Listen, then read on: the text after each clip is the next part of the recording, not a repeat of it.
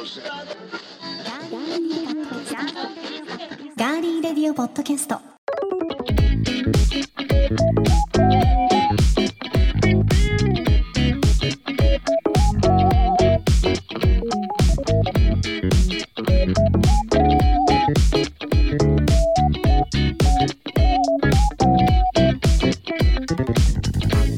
皆さんこんにちは。5月3日火曜日。5月最初の火曜日の今日は憲法記念日で祝日ですがいかがお過ごしでしょうか？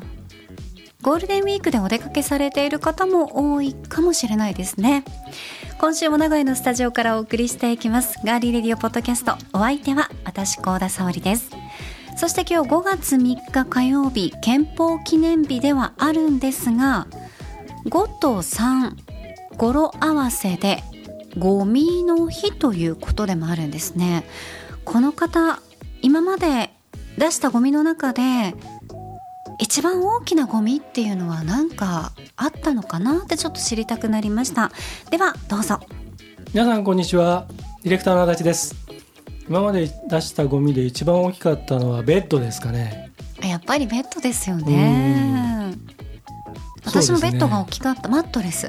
はいはい。そうですね、うんうんうんうん、ベッドとマットレスと両方ですね、うんうんうん、他には？他にはゴルフバッグ。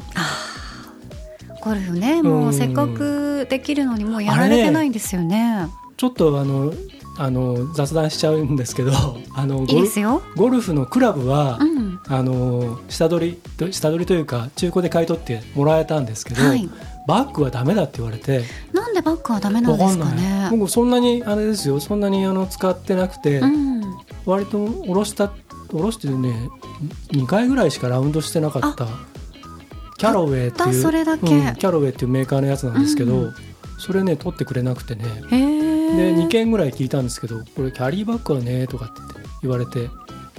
で結局粗大ごみ出しました。へえでもなんか今はその、ゴルフバッグもね、はい、中古で売ってあったりするので、当時がダメだったんですかね。なるほどね。誰かの差し金かもしれない。そんなことはない。買うなと。足立が持ってきたものは買ってはいけないぞと。そんなことはないと思いますけどね。えー、まあそのくらいですかね。はい。はい、ちなみにですね、はい、あのー5月3日はゴミの語呂合わせでゴミの日ですけど、はい、5月30日は、ゴミゼロの日になりますので、ね、はい、はい、無駄なゴミを出さないように、はい、ね、私たちも一つ一つできることから環境問題に取り組んでいけるといいですね。はい、僕、うん、あの豊橋市のゴミゼロ運動にちょっと関わらせていただいているので、はい、いろいろ。です。その辺は言えないんですね。いや言えなくないです。言えなくない。あの例のあの豊橋市の、うん、あのえっ、ー、と全国大会で高校生とかのね、はいはい、あの作品コンテストを、えー、今年から始めたじゃないですか。その大会のイメージキャラクターのそのアニメーションのカッピー？カッピー。じゃカッピーじゃない。カッピーじゃない。んですけどカッピー狙ってるかもしれないんで。それ狙いましょうかね。ねその、えーと、大会のマスコットキャラクターの、はい、えーと、アニメーションっていうか漫画の女の子たちがえー、あの可愛い子たちがねいましたよね。そうです。あの豊橋市のゴミゼロ運動の、えーと、ビジュアルの、えーと、にもなっているので、うん、だからあの子たちがラッピングされたゴミ収集車が豊橋市を走ってるんですよ。へえ今現在も？はい。ポップな感じでね、うん、だからそのゴミっていうもののなんていうかか価値というかかんなんていうの、うん、感じを変えるっていうかね、うんうんうん。すでにさただの作業者じゃなくてああいうちょっとカラフルな楽しい感じのものがねあの収集していくとまたちょっとみんなの意識も変わるそうですねじゃないですか。うん、なんか、積極的にリサイクルしようっていう気持ちにもなりますしね。はい、そうです。うん、はい。まあそんなことでゴミゼロ運動皆さん毎年毎年は毎月、えー、30日の日は、うん、あの5月じゃなくても、はい、ちょっと意識していただけるといいかなと思います。うん、はい、ありがとうございます。はいさあではメッセージご紹介していきますね、はい、えー、先週の私のワクチン経過日記を聞いてくださって、はい、皆さんメッセージいただいています。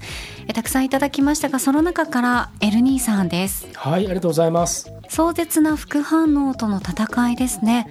僕自身まだ一度もコロナワクチンを打っていませんが職場の人手不足と仮に副反応が出て休むとなったら給料が減るのを懸念しているのと日頃から感染対策を心がけていて感染しないでいるので今回のガリレディを聞きやはり副反応が怖いので今まで通りワクチンを打たずに感染対策気をつけますということでいただきました。はいありがとうございます、あのー、ね、うん、副反応は、番組内でも言ったように個人差がありますので、はい、もしかすると L2 に出ないかもしれないし、うん、うん、まあ、でもワクチンをね打つのも打たないのも個人の自由なので、うんはい、はい、本当にこれまで以上に感染対策気をつけて、うん、あとは寒暖差もね激しいですので体調管理も気をつけてくださいね。ありがとうございます、はい、ありがとうございます。そして佐藤くんさんです。はい。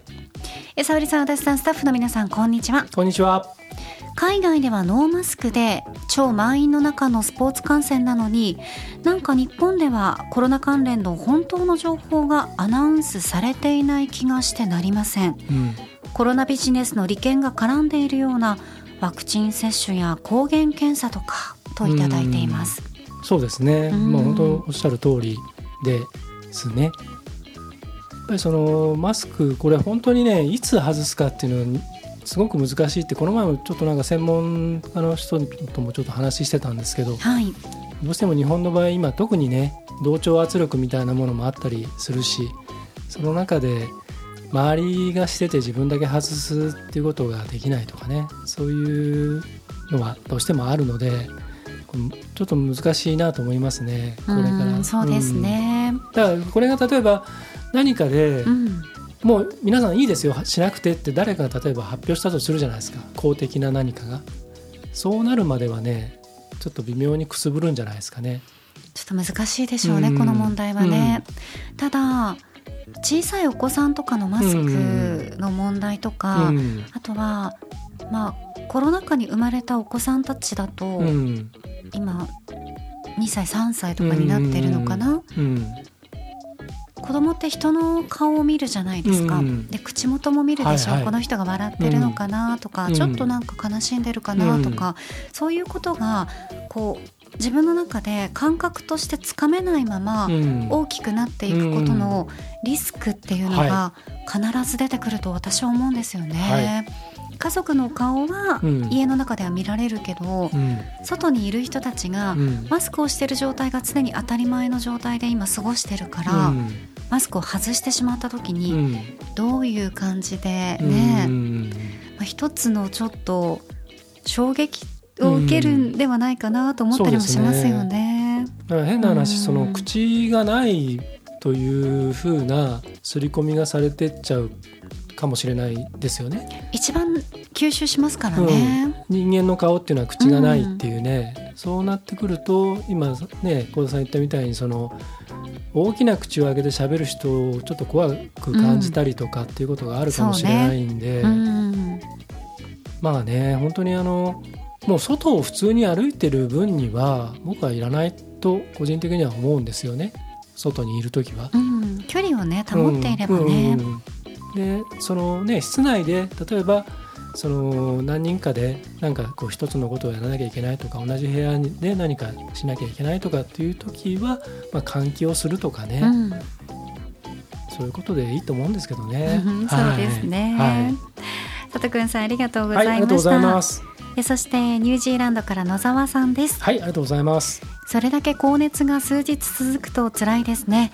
幸い僕は3回打っても1回も何もなかったのでこのような症状で苦しんでいる人もいるということをえー、ポッドキャスターは世の中に知らしめる力を持っていますお大事にねといただいています。はいありがとうございます。そうね自分の身に起きたことを伝えるっていうこともね、うんうん、あのもちろんポッドキャストだけではないですし、うん、音声メディアもそうですし、まあ、ラジオもテレビもね、ブログでも何でもそうですけど、うん、こういう一つ自分が体験したことを伝えるっていうことは大事かなって私も思いますね。そうですね。はい。うん、はい、ありがとうございました。そしてまた今週もカッピーが ツイートしてきたんだけど、はい、なんかね公式の方に入ってくるみたいですよ。最近ちょいちょいちょっとスタッフさんがすごいあの 困ってるっていうかちょっと困惑してませんでした？むしろねなんか仲良くなってる。ね、うん、嘘でしょ？やっぱり足立さんのあのキュウリが効いたんじゃないですか？千本。うん、じゃあカッピーになんかね、はい、怒られるといけないんで、はい。カッピーからは、はい、えー、ガリレディとカッピーが午後3時をお知らせします。明日はガリの日だぞ。ガリレディエピソード109ポッドキャストだぞ。みんな聞いてくれよな。カッピー カッピー一生懸命やってくれてるじゃないですか。本当にね。広報活動を。頼んでないんだけど、ありがたいですね。だからリスナーの皆さんもあの、はい、カッピーに負けないようにぜひリツイートとかそうですね、えー、ガリレディを広めるこあの啓発啓蒙活動に ご参加いただければと思います。本当ですね。初めて聞いた方もぜひ、はい、あのまたメッセージなど、そうですね。はい、いただけると嬉しいです、はいさあ番組へのメッセージですが今聞いてくださっていますガーリーレディオポッドキャストのページにメッセージフォームがあります。そこから送っていただくか番組の公式ツイッターもありますのでぜひですね、えー、足立ディレクターと私高田の個人ツイッターもあるんですがガーリーレディオポッドキャストの公式のツイッターがありますのでぜひあのそちらもフォローしていただいてそこからメッセージ送っていただいても OK です。皆さんからのメッセージお待ちしています。では今回も最後までお付き合いよろしくお願いします。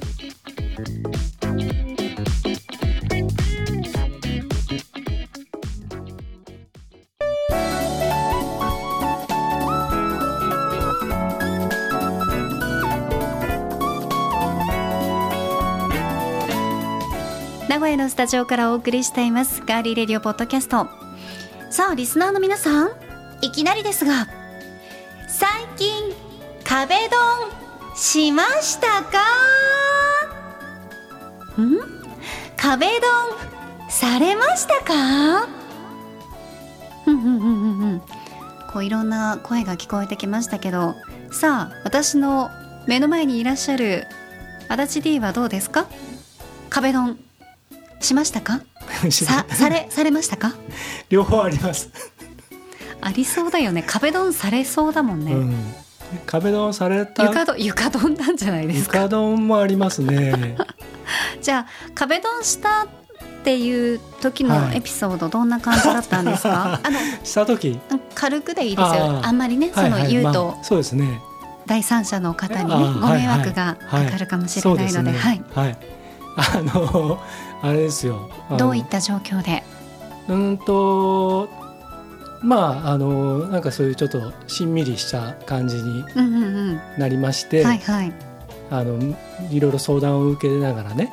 出た。いつも相談を受けてますよね。で相談を受けながら、うん、ちょっとこうしんみりした感じになって、はい、もうもうあれですよ。涙ポロリみたいな、うん、状態になった時に、ね、そうそうそうそう、うん、でその時に大丈夫だよっていう時に、まあ、たまたまそこに壁があったので そこから動かなくなっちゃったので、うん、うん、あ寒いから風邪ひくよっつっていう感じですかね。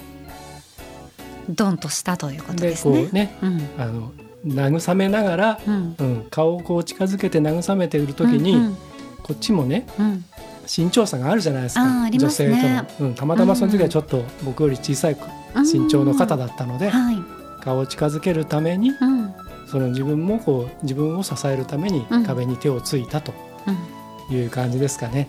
だからそういうなんか、はい、ね、うん、やらしい気持ちのドンではないってことですね。その時はね。やらドンではなかったということでよろしいですか？今今のエピソードはね。よろしいですか？うん。あの話せないエピソードは話さなくていいでしょ？話せないエピソードも一つぐらいちょっと軽くやら丼の方をやらかべ丼の方もよろしくお願いしたいんですけどどうですかね？言える範囲で。あ言える範囲で、うん、うん、まああれですね。半分最初は冗談的なちょっとふざけた感じですかね、うん、じゃれ合う感じですかね、うん、うん、そこから本気になるみたいな。あ 暑い夜をお過ごし。だったんですね。はい。ありがとうございます、はい、はい、私はねあの、はい、壁ドンはないですね。おおリアル壁ドンはないですよ。そのお付き合いしてる方とかの壁ドンとかはない、床ドン床ドンまあいいでしょう、はい。だけど、酔っ払った人がよろけてきて、はいはい、そこに壁があって、はいはい、奇跡的に壁ドンされたことはありますけど、めちゃくちゃ面白かったです。知らないおじさんだったから僕ねされた時はねやっぱりね、うん、あれあれねされる方のはね、うん。相当ね結構いろんなプレッシャーあるなっていう。ちょっと怖いんですよ。ですよね。ドンってくると。ですよね。この奇跡の酔っ払ったおじさんのドンでも怖かったですよ、うん、それでさえなんかちょっとドキッとしちゃったりとかね、うん、怖い感じになるじゃないですか。そうそうそう。やっぱされた時怖かったですもんね。ねはい、さあそんなですね壁ドンの話、はい、急になんでええ、今更してんだよっていうね、はい、方もいらっしゃると思いますが、祝日の朝っぱらから。壁ドンしただのされただのね。大声で何言ってるんだっていう感じになるんですが、えーはい、今回ねこの話をしたのは、うん、内閣府の研究会、はい、人生100年時代の結婚と家族に関する研究会で飛び出した提案が波紋を広げているからなんです。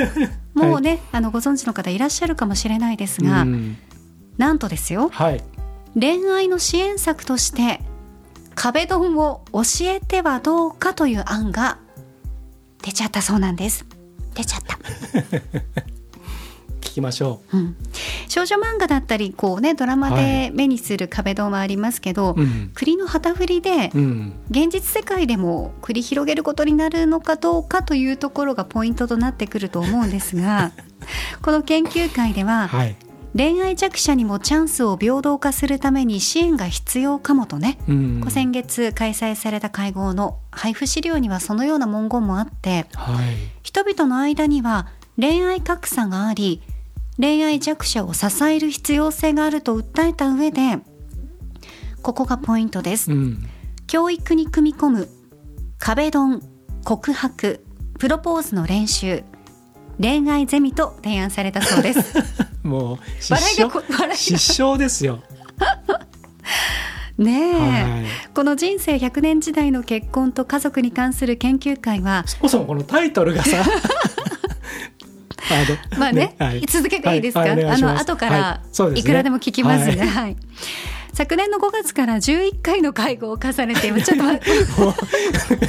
もうバカなんじゃないのこいつらみんな。一応11回の会合を重ねられているので初めてじゃないんですよ。はい。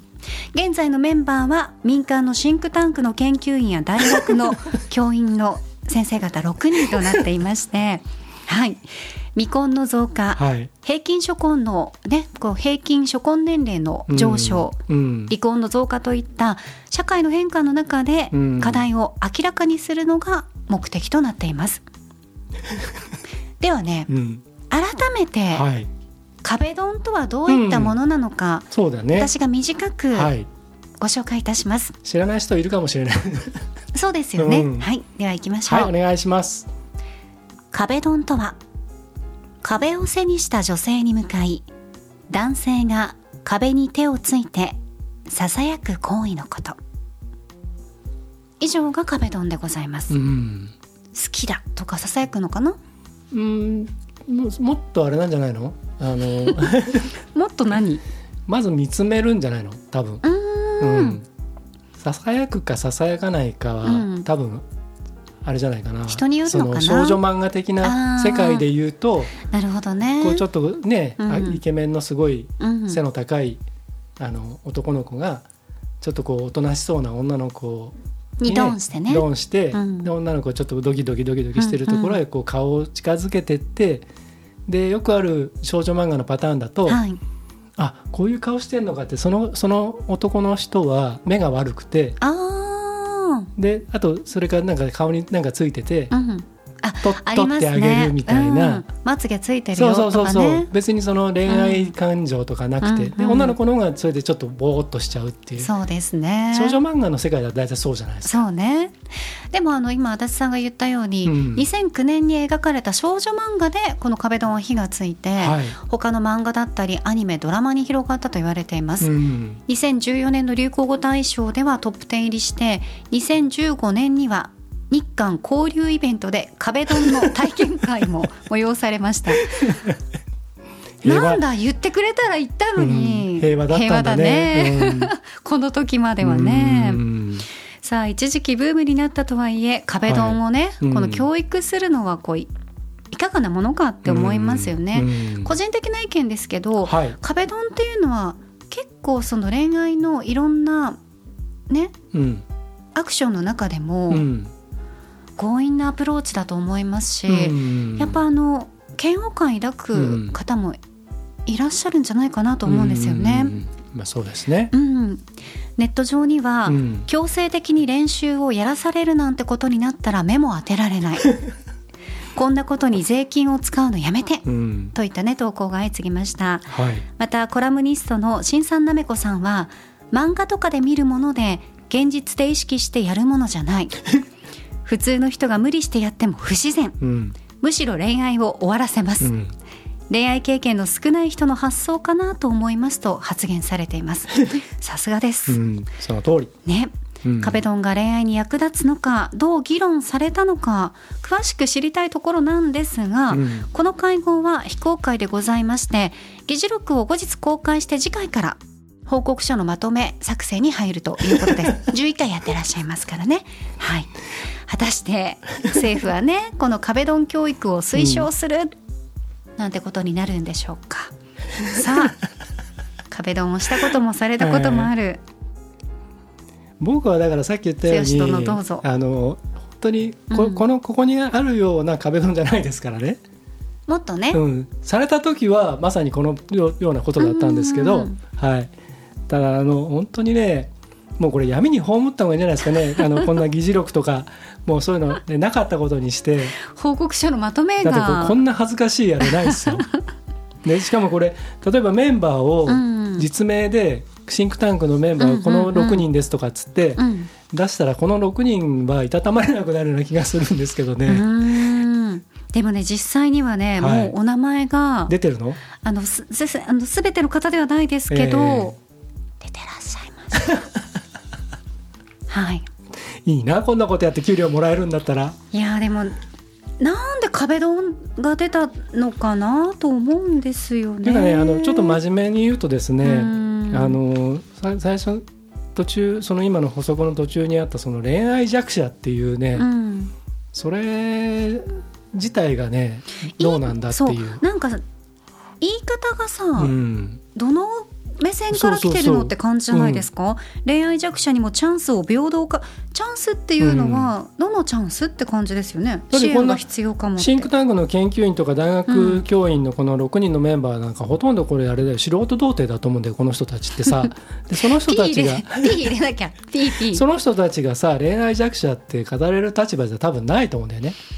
うん。いやもしかしたらすごく恋愛スペシャリストの方もいらっしゃるかもしれないですし、だったらこんなこと言わないで絶対。経験を。いやいや、うん、ここの中のどなたかがこういうね、ご提案をされたっていう可能性もありますし。いや普通だったらやめようっていうと思うんですよ、そういう人は。いやもしかしたらやめようっていう、ね、あ言ったけど、出しちゃったっていう、ね出ちゃったっていう感じかもしれないですけどね。どね。はい、いやあのね、うんいや私はなんかちょっとくすっと笑っちゃったんですいや面白い。で漫画だったらいいですよ、うんうんうん。うん、ギャグ漫画とかなんかね、うん、あの今週のお話はこういう話でしたっていうんだったらいいですよ。うん、国のか、ね、旗振りではちょっとね、リアルにやって11回もやってるんでしょこれ。こんなくだらないこと。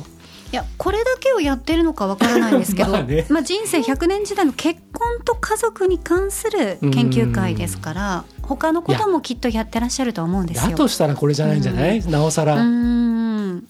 そのお一人様離婚したり、うん、死別したりとかね、うん、した時のその一人になった時に、どういうふうな一人で過ごすかとかね、うん、100年時代のその家族とね、はい、こう離れ離れになるじゃないですか、みんな巣立っていくから、はい、そういうこととかも発表してほしいです。そうですね。そうそう、だからだからこそですよ、そのね あの例えばあの一つのこの人生のあの第1章なのか第2章なのかが終わった方々のために、うん、そのまだ100年までの間にね20年30年あるっていう人たちのことを考えるとしたら、はい、そうするとまあまあ普通に考えて40代50代60代とかっていう世代の人たちをターゲットにする。あるいはもっと上の70代とか80代、うん、80歳ってってまだ人生100年したらまだ20年あるわけですからね。20年は長いですからね。その人たちに壁ドンを解いてどうするんだっていう話じゃないですか。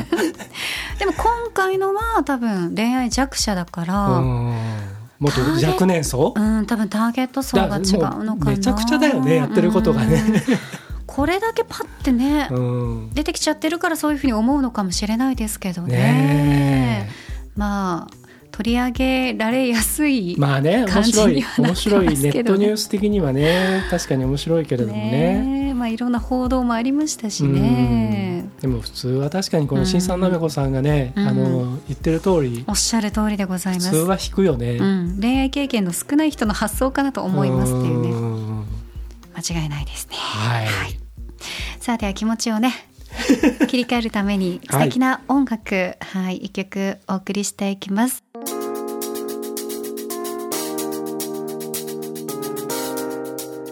ポッドキャストワクワクラジオのシティポップはこう作るの企画から生まれた一曲です。雪のと森口、ポッドキャストラバー。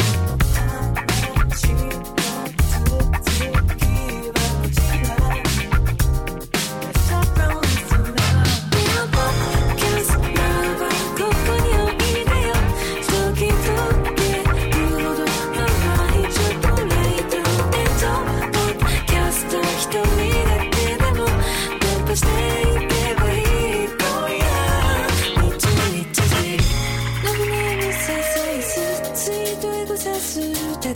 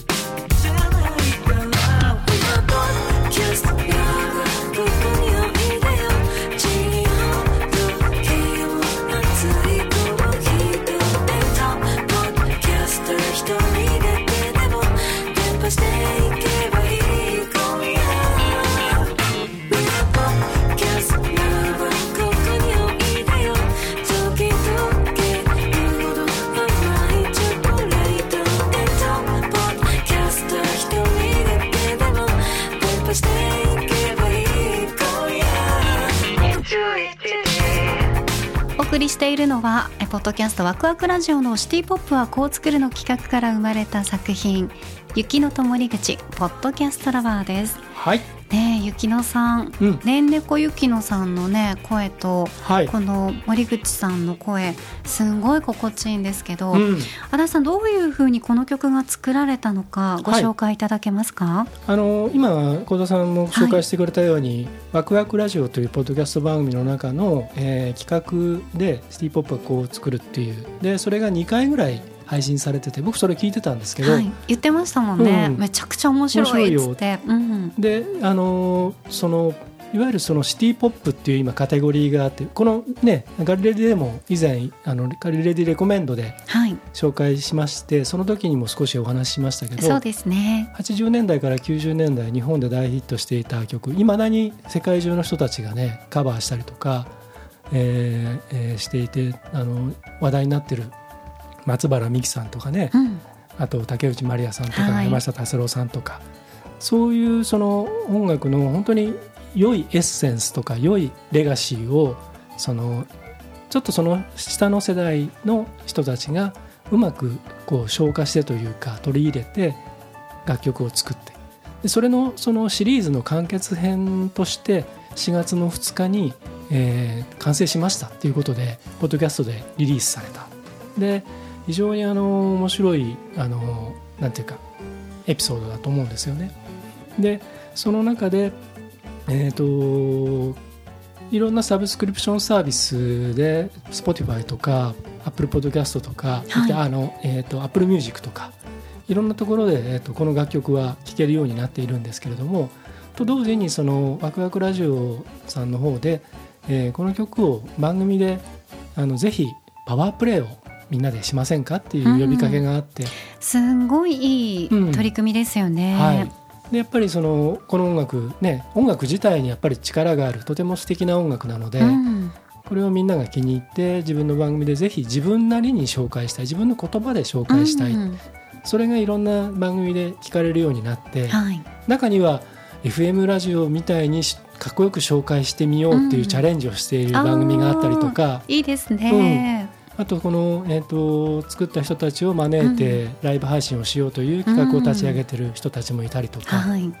こういう広がりってねとてもいいなと思うんですよね。そうですね、はい、このポッドキャストラバー森口さんがすべてね、はい作詞も作曲も編曲も手がけていらっしゃるということで、はい、まあ、サビの部分の最後に一人だけでも伝播していけばいい今夜というのがありますけど、うん、本当ですよね。ポッドキャストはたくさんの方にもちろん聞いてほしいっていうのもありますし、うん、ね何か伝えたいっていうことも私たちなりのものを伝えたいってそれぞれの番組で皆さん思ってることはあると思うんですけど、うんはい、それが100人いたらその中の1人に刺さってくれたら、うん、その刺さった1人からまたこういうふうにね、うん、森口さんの歌詞にあるように伝播していくっていう力を持っていると思うので、はい、とってもなんかもうこの歌詞も皆さんにぜひね、はい、こう見ながら曲をチェックしていただきたいなと思います。はい。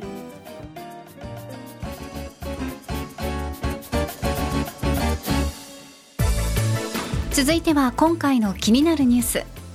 私高田が今気になっているニュースをご紹介します。それではニュースセンター高田さんお願いします。はいお伝えします。明治安田生命が行ったアンケート調査によりますと物価高の影響を感じると回答した人は51.5%で今後影響があるの36.2%と合わせると87.7%の人が物価高による家計への影響を実感していることが分かりました。以上ニュースをお伝えしました。ありがとうございました。物価高。ちょっとこれはあのちゃんと考えていきたいと思います。では補足をお願いします。はい。本当にちゃんと考えていかなければいけないですね。えー、皆さんがこのアンケートで、まあ、明治安田生命の,、ね、あのアンケートというのはよくやってらっしゃいますよね、い。ろんなものをね、対象にやってらっしゃるんですが、うん、今回のアンケート結果で最も影響を感じると出たのは食費の43.2%、はい、次いでガソリン代の30.6%。で光熱費水道代の23.2%となっています、はい、およそ9割の人が物価高の影響を実感していて特に食費の値上がりが最も影響を与えていることが分かりますね。はい、うん。またね今日はあの5月3日火曜日でゴールデンウィークの真っ只中ということなので、はい、今年のゴールデンウィークの過ごし方は去年に引き続いて自宅で過ごすが56%とトップだったんですが国内旅行も11.2%となんと去年の2倍以上に増えて、うん、脱巣ごもりの兆しが見られているということです。はい、うん。ステイケーションっていうね、はい、新しい言葉が出てきたりとかね、ね、してあの要はちょっとしたリゾートホテルなんかに行って、うん、外出歩いたり観光地をぶらぶらするんじゃなくてその部屋、うんうんうん、素敵な充実した部屋の中でゆっくり過ごすっていうあれですもんね。だからあの星野リゾートグループとかね、すごいね、今また改めて注目されてますよね、うん、そういうプランがあったり。出かけるけど、人がいるところは行かないっていう、新しいですよね。お部屋ですごく過ごしやすい空間をホテル側も用意してくれるっていうのがありますね。すね。はい、さあ食費、うん、高いね。本当に困るんですけど。ね。これさ一人でも大変って思うけど、はい、家族が増えれば増える分食べる子がいたりとかすると、本当に大変だなって思ったりしますね。そうですよね、特に年頃のね人たち人たちというか若い人たちのたくさんいるご家庭は本当に大変でしょうね。小学生中学生の男の子とかね。我慢させるわけにもいかないしね。我慢にも限度があるしね。ありますね。そしてガソリン代です。はい。これね。乗らないぞ、車にも。なかなか下がらないよね。全然下がらない。当面下がらないでしょこれは。だって、そうですね。今厳しいからね、はい、そして光熱費、水道代。これさ、うん、基本料金がさ、うん、ずっと上がってるよね、うん、これ見てる人はちゃんと見て分かってると思うんですけど、多分あれなんか使いすぎたかなって勘違いしてる人もいるかもしれないですけど、ね、基礎的なものがね、上がっているので去年の後半からじわじわじわじわずっとあれして、ね、ずっと上がってます、はい。まあ、ちゃんとねあげますよっていうね発表はあってからのものではありますけど、まあまあねうん、ちょっとねこれでなんか携帯代とかね、うん、そういうものとかが上がったり、うん、まあ、そこは今のところ抑えられているのでいいですけど、ね大変ですよこれ。あの本当にあのまああのその今のその脱巣ごもりっていうこととか、うん、いわゆる脱自粛っていう感じの今流れになってるじゃないですか。はい、もう我慢ができないですよね、うん、だからその経済回すうんっていう以前に、一人一人のもう感覚がもうだんだんどうしてもそうなってきてるしもうそろそろいろんなことであの要は経済回すとかそんな大それたことじゃなくてもね食べたいもの行きたいところ、うん、欲しいものっていうものを普通にあのコロナ前のように自由にできるようにっていうのはみんな少しずつやっぱり思い始めているとこですし、まあ、実際自分もそうだし、うん、ってなってくると余計にその今度消費活動をするのにねあの多分これ一時はみんな、まあ、ちょっと高いけどいいやもうちょっと今まで我慢してたからその分買っちゃおうとか。その感覚はすごいわかります、うん、なんか、ね、我慢してた分、うん、まあ、うん、ちょっと高いけどこのパン食べたいからいいかとかってまあなると思う。とか、あの店も行っちゃおうとか、予約しちゃおうとかっていうのがね。わ、かります。でその反動が多分夏ぐらいにどう出るかっていう、うんお盆明けとかね。そう。あやべえ使いすぎたって多分なると思うんですよね、帰省した後とかね、うんうんうん、確かに、ね、だからあの、まあ、自分にちょ自分に戒める意味でちょっと言うと、うん、ちょっと長い目であのこれ一時じゃねえぞって思ってないとっていう気はしますね。長期戦だぞって思ってないと。あでもそうするとね、なかなかこう料理とかね、うん、お家でご飯作ってる私とかだと、こうメニューとか限られてきません？だんだんね。え牛肉高ってなりますもん、使える食材がねそう限られちゃう。限られてきてね、だから余計にあれですよ。あの夕方のシール時間にみんなやっぱり集まってまた大変されるんですよ、ね、大変になっちゃうんじゃないですかね。そうですね。そうすると今度売る側も工夫しなきゃいけないからだからその細かく刻んで調理して出すとかして、うん、だから最近だとねあの午後4時に調理しましたとかっつって、うんうん、4時以降に調理しましたとか書いてあります、ね。だから値下げしないよっていうのがあったりね。ねそれにこう必要に食い下がってるあの人たちいますからね。店員さんがあの時間に並べに来る、うんはい、ね、こう綺麗に陳列をねやり直しに来てるのに、シール貼るんじゃないかって構えてる人はよく見ますけどね。あとその自分が買う商品を持って、それをなんかシール貼ってくれるまで持って待ってるとかね。えー、そんな人いる？いますいます。うん、います？いますいます。そうなんだ。まあね、でもそれぐらい、やっぱり、これぐらい切迫してるってことですよ。私たちの家計をね、うん、圧迫しているとい。うことになります、はいうん、今回の気になるニュースおよそ9割が物価高の影響を実感についてご紹介しました。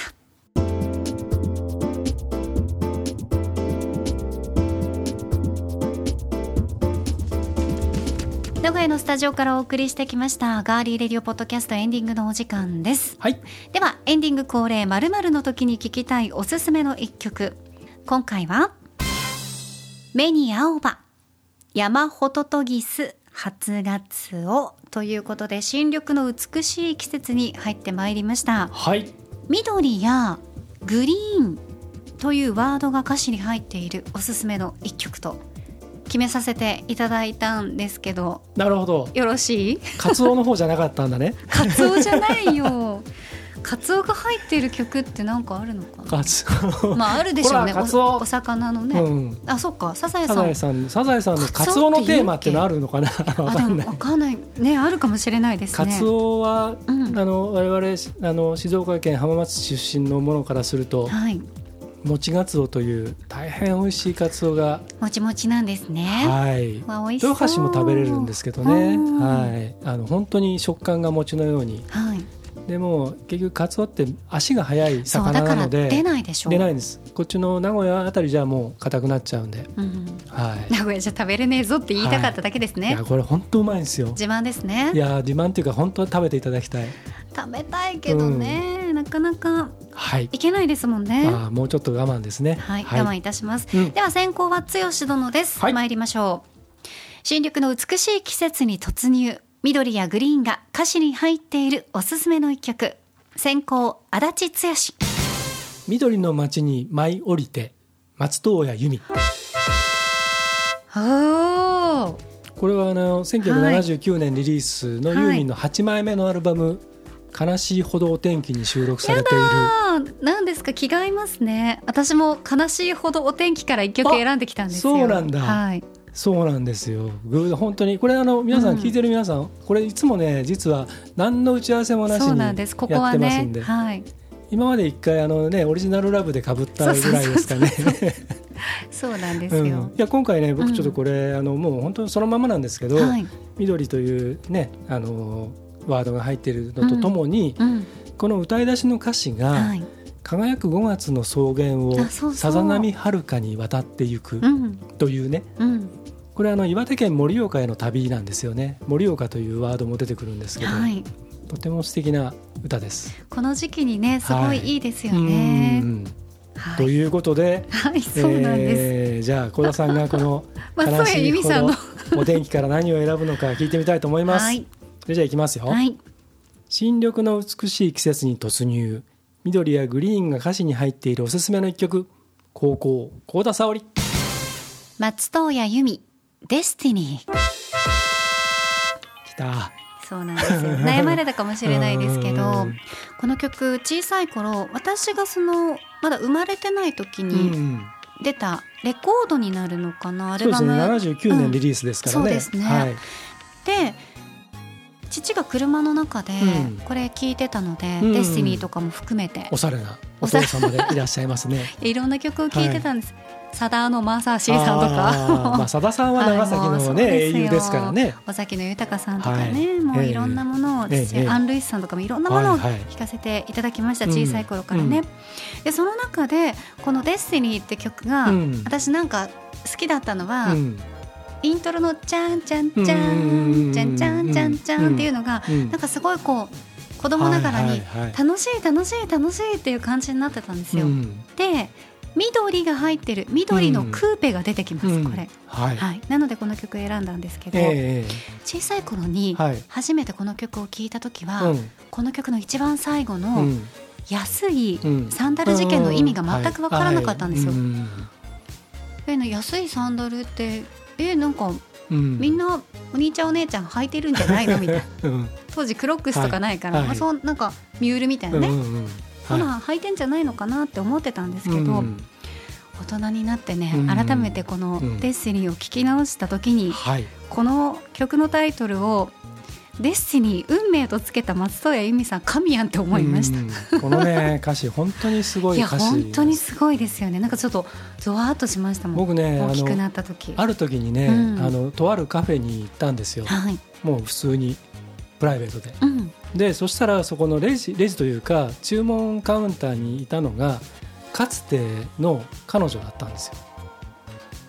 たまたま行って？たまたま。本当にたまたま全然生まれ故郷でも何でもないとこですよ。あそんな、うん、デスティニーあります？そう学校の近く 大卒業した大学の近くとかそういうことでもなくて。えそうなんだ。そう。であそこの大学の近くじゃなくて？じゃないじゃない、うん、でもうもうだってもうちょっと大人になってからですもん。あ、うん、社会人になってから？そうそうそう。ほんで行ったらあってなって、うん、でそその時に「あ久しぶり」って言って、うん、でそこちょっと連絡先とか一応交換したんですよね。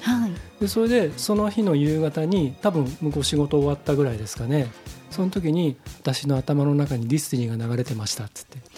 へ要するにまあその仕事仕事スタイルでそんなにおしゃれしてるあれじゃないじゃないですか。はいはいはいはい、それがなんかすごくそのなんていうか悔しかったらしくて。ああそういうことですね、うん、という思い出が。へえそっか。うん女性からするとそうだよね。そうですよ。なんか。男はあんまり気にしないけどねそうそう。ね、もう絶対今日すっぴんで会いたくない会いたくない会いたくないっていう時に元彼と会ったことありますから、ね。うんまあ、そういうことですよ。はい。ちって思いました。け ど女性はねい。ろいろありますけど、はい、まあ、今日ね二人が同じく、同じアルバムから2曲、緑の入っているものを選ばせていただきました皆さんもこれ悲しいほどお天気、うん。ちょっと改めて聞き直していただくといいですね。すね。はい、はい、私たちが紹介した曲は Spotify のガリレディレコメンドもう4です。4ですね。はい、4にアップされていますので、他の曲と合わせてぜひお聴きください。ということで今週もお付き合いいただきましたが、はい、今週金曜日はガリレディビギンズです。うん、今回は私さん何回目のえー、やつなんですっけ、はい、2014年の2月25日配信の、えー、北京オリンピックの時にちょっと話題に出た、うんはい、えーと、ソチオリンピックがかつてあった時に、はいはいはい、その閉会式の日に配信されたエピソードで第10回なんですけど、えーと、ソチ五輪開催のその、えー、現地からお送りしてますという体でやってんなまた。えー、言い間違いされる言葉ランキングというのについて、はい、ああでもないこうでもない盛り上がってました。これ聞こうね、はい、先週も面白かったですからね。面白かったね。うん、本当に。ぜひ皆さんあの、はい、今とはちょっとまた違うガリレディの、ビギンズですから、はい、初期の頃の荒削りな2人もね、うん、聞いていただけたらなと思います。はい、はいそしてあのワクチンの件では皆様にご心配かけましたけれども、うん。はい、だいぶ元気になってまいりましたので、うん、はい。普段通り、ね、うん、配信を聞いていただければお分かりかと思うんですけど、はい、元気です。前回より声が出てます。そうなんですよ。痰の絡みもなくなってまいりましてはい、何よりです。ね平熱に戻ってきましたので、うん、はい。ご心配おかけしましたありがとうございました、はい、でもね寒暖差激しいですので皆さん体調管理しっかりしていきましょう。えここまでのお相手はディレクターの足立でした。そして私高田沙織でした。皆さん素敵なゴールデンウィークをお過ごしください。そして来週もお楽しみに。